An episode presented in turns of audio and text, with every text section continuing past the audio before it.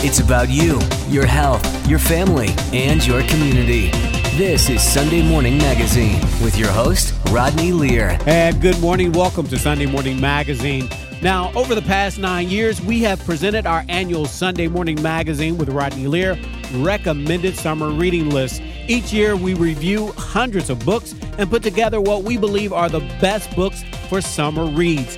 This year, we're celebrating 10 years. We're proud to present our 10th anniversary edition of the Sunday Morning Magazine with Rodney Lear recommended summer reading list. It's the best of the best top 10. It's our pick of the best books from over the past 10 years in three categories picture books, middle school reads, and young adult novels. Not only do we have the best books, but I'm proud to say we have interviews with the authors of the biggest best selling, and most iconic children's books of the past 10 years. For a complete list of all the books that made our 10th anniversary edition of the Sunday Morning Magazine with Rodney Lear recommended summer reading list, visit our Facebook page at Sunday Morning Magazine with Rodney Lear. Like, follow, and share there. You can even find our list from the past 10 years. We're also on Instagram and Twitter at Rodney Lear on air. We begin our Sunday Morning Magazine recommended summer reading list with the award winning New York Times bestselling author and illustrator of more than 30 children's books, Michael Garland. His book, Miss Smith and the Incredible Storybook, made our best of the best list in the picture book category. It's my pleasure to welcome Michael Garland to Sunday Morning Magazine. Good morning, Michael. How are you? Fine, thank you. Thank you for the invitation. Uh, my pleasure. Now, you've illustrated books for celebrities like James Patterson and Gloria Estefan. What was that experience like for you? And for me, being doing what I do and I know that it's very rare that the illustrator gets to actually work with the writer. Um, how was those experiences for you? Was that different for you in those circumstances? Well, they were both easy to work with and, and great to work with. They let me do what I do, mm-hmm. and uh, it was fun. The the unusual thing about it is the amount of public attention that both those projects get. God, uh, or I, I did two books for, with Gloria Estefan, and the James Patterson book was a, a Christmas book called Santa Kid and um, he's such a big deal. He was on all the TV shows. She was on all the TV shows, and uh, then then the windows Saks Fifth Avenue at Christmas time, they used my illustration to make the Christmas window. So they had a big gala opening, and uh, wow. you know, for for somebody, I work in a vacuum.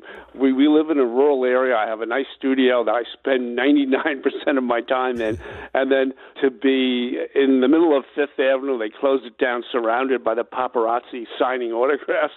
Mm. what, what a what a change of pace it was. So though, in that respect, it was great. It was real, a lot of fun. They were both very nice people to work with. Now, let's talk about the Mrs. Smith series. Now, this is our 10th anniversary edition of Sunday Morning Magazine with Rodney Lear recommended summer reading list. Yes. So, your book, Miss Smith Reads Again, that made our list a few years ago. Tell us okay. about this series.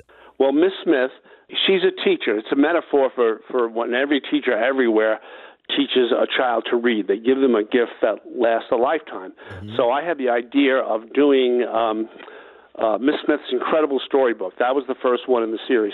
And the reason the book is so incredible, her storybook, it has every story that's ever been written in that book.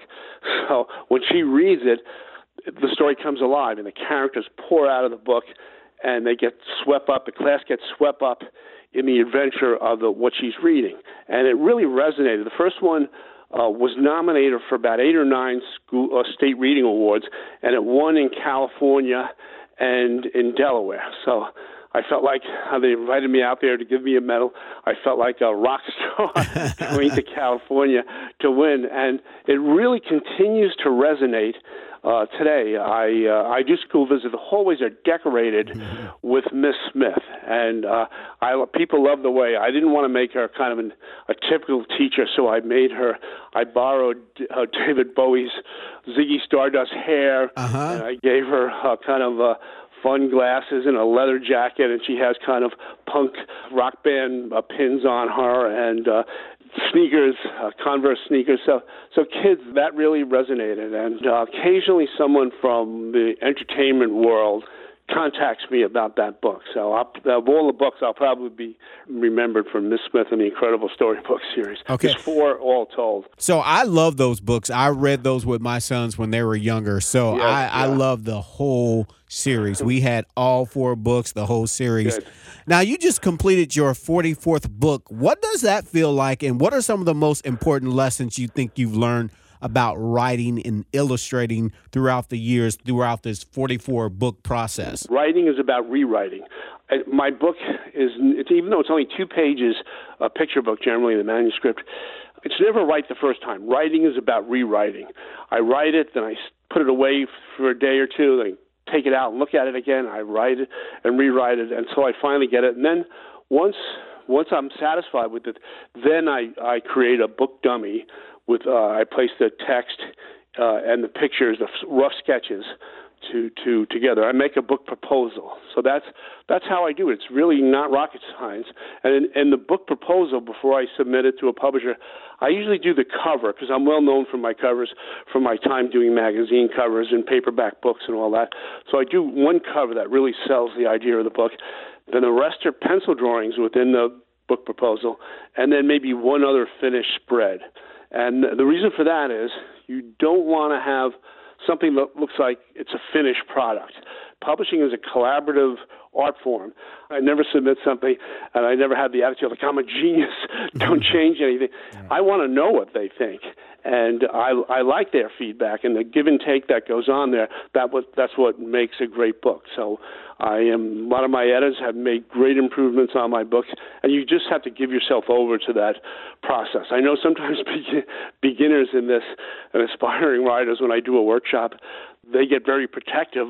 They don't want to change a word of their work, but that you have to give yourself over to that collaborative process. So that's what I've learned. That's the main takeaway that I've learned over the years. And in case you're just tuning in, you're listening to the 10th anniversary edition of the Sunday Morning Magazine with Rodney Lear recommended summer reading list. It's the best of the best. It's our pick of the 10 books in each category picture books, middle school reads, and young adult novels over the last 10 years. On the phone with me this morning is Michael Garland. He's the author of the Mrs. Smith Reads series. For more information or a complete list of all the books that we selected this year for our best of the best top 10, all you have to do is visit our Facebook page, Sunday Morning Magazine with Rodney Lear on Facebook, Instagram, and Twitter at Rodney Lear on air. Or if you miss any interview this morning from any of our authors this morning, all you have to do is go to your favorite podcast app and subscribe to Sunday Morning Magazine with Rodney Lear. Now, Michael, let's talk about some of your most current books, some of the books that you recently released. Well, We're Not Weird is from Holiday House, and that's a science nature book. Uh, We're Not Weird Structure and Function in the Animal World. It's about strange looking animals. And then the reason they look odd is is their it helps their appearance and structure helps them survive. And then there's Ferry Boat. I grew up on Staten Island. That's also from Holiday House. That's just a, a very easy reader about the Staten Island Ferry. Uh, and I just finished a book, Fire Escape, for Holiday House, and it couldn't be more timely right now. It's about I didn't write this one. Uh, Jessica Stremer wrote it, and this is actually a young adult book, but it's about the what how animals protect themselves and survive fires. Now, uh, from Astor Publishing, I had a very well regarded book 10 or 11 years ago, Grandpa's Tractor. And uh, it uh, won the Nebraska State Reading Award. And uh, they, the publishing company, has asked me to do a sequel to that, and I did Grandma's Farm. So that's been very well received.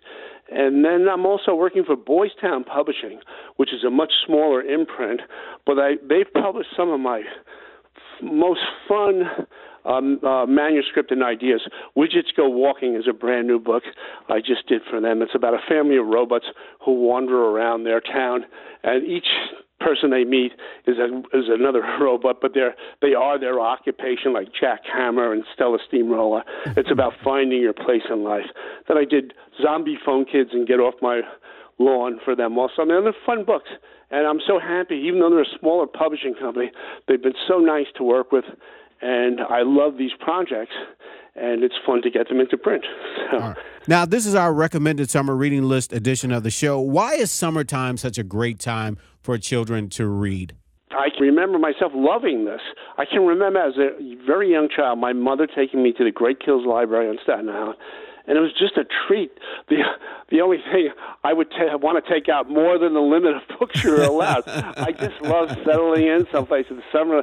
You know, you didn't have to go to school. You had all this free time, and I love reading. My parents were both big readers, and uh, it always seemed like a joy to me. And my, thank goodness, my uh, my grown children, they're readers. My wife is a reader. We're, we're all working on some book. Uh, together, uh, or each reading a book and then uh, passing books back and forth to each other. My son and I are rereading the Patrick O'Brian Master and Commander series, okay. so he's really gone into that, and I just love the fact that um, it's joy. It's not a job. It's so, it's a pleasure, and uh, you feel good about yourself after you've read a book, and um, it inspires me to write better books. All right. Well, we're out of time this morning. If our listeners would like to find out more about you, Michael, how can they find out more about you and your books? Well, they can go to garlandpicturebooks.com or just Google me and go to Amazon. You can see my books. But garlandpicturebooks.com is, is my website. All right. Well, thank you for the Miss Smith series. Um, I can personally say thank you because I spent many days, nights, reading the books just before bed with my boys. So it was a bonding experience for me and my boys. So thank you very much for what you do.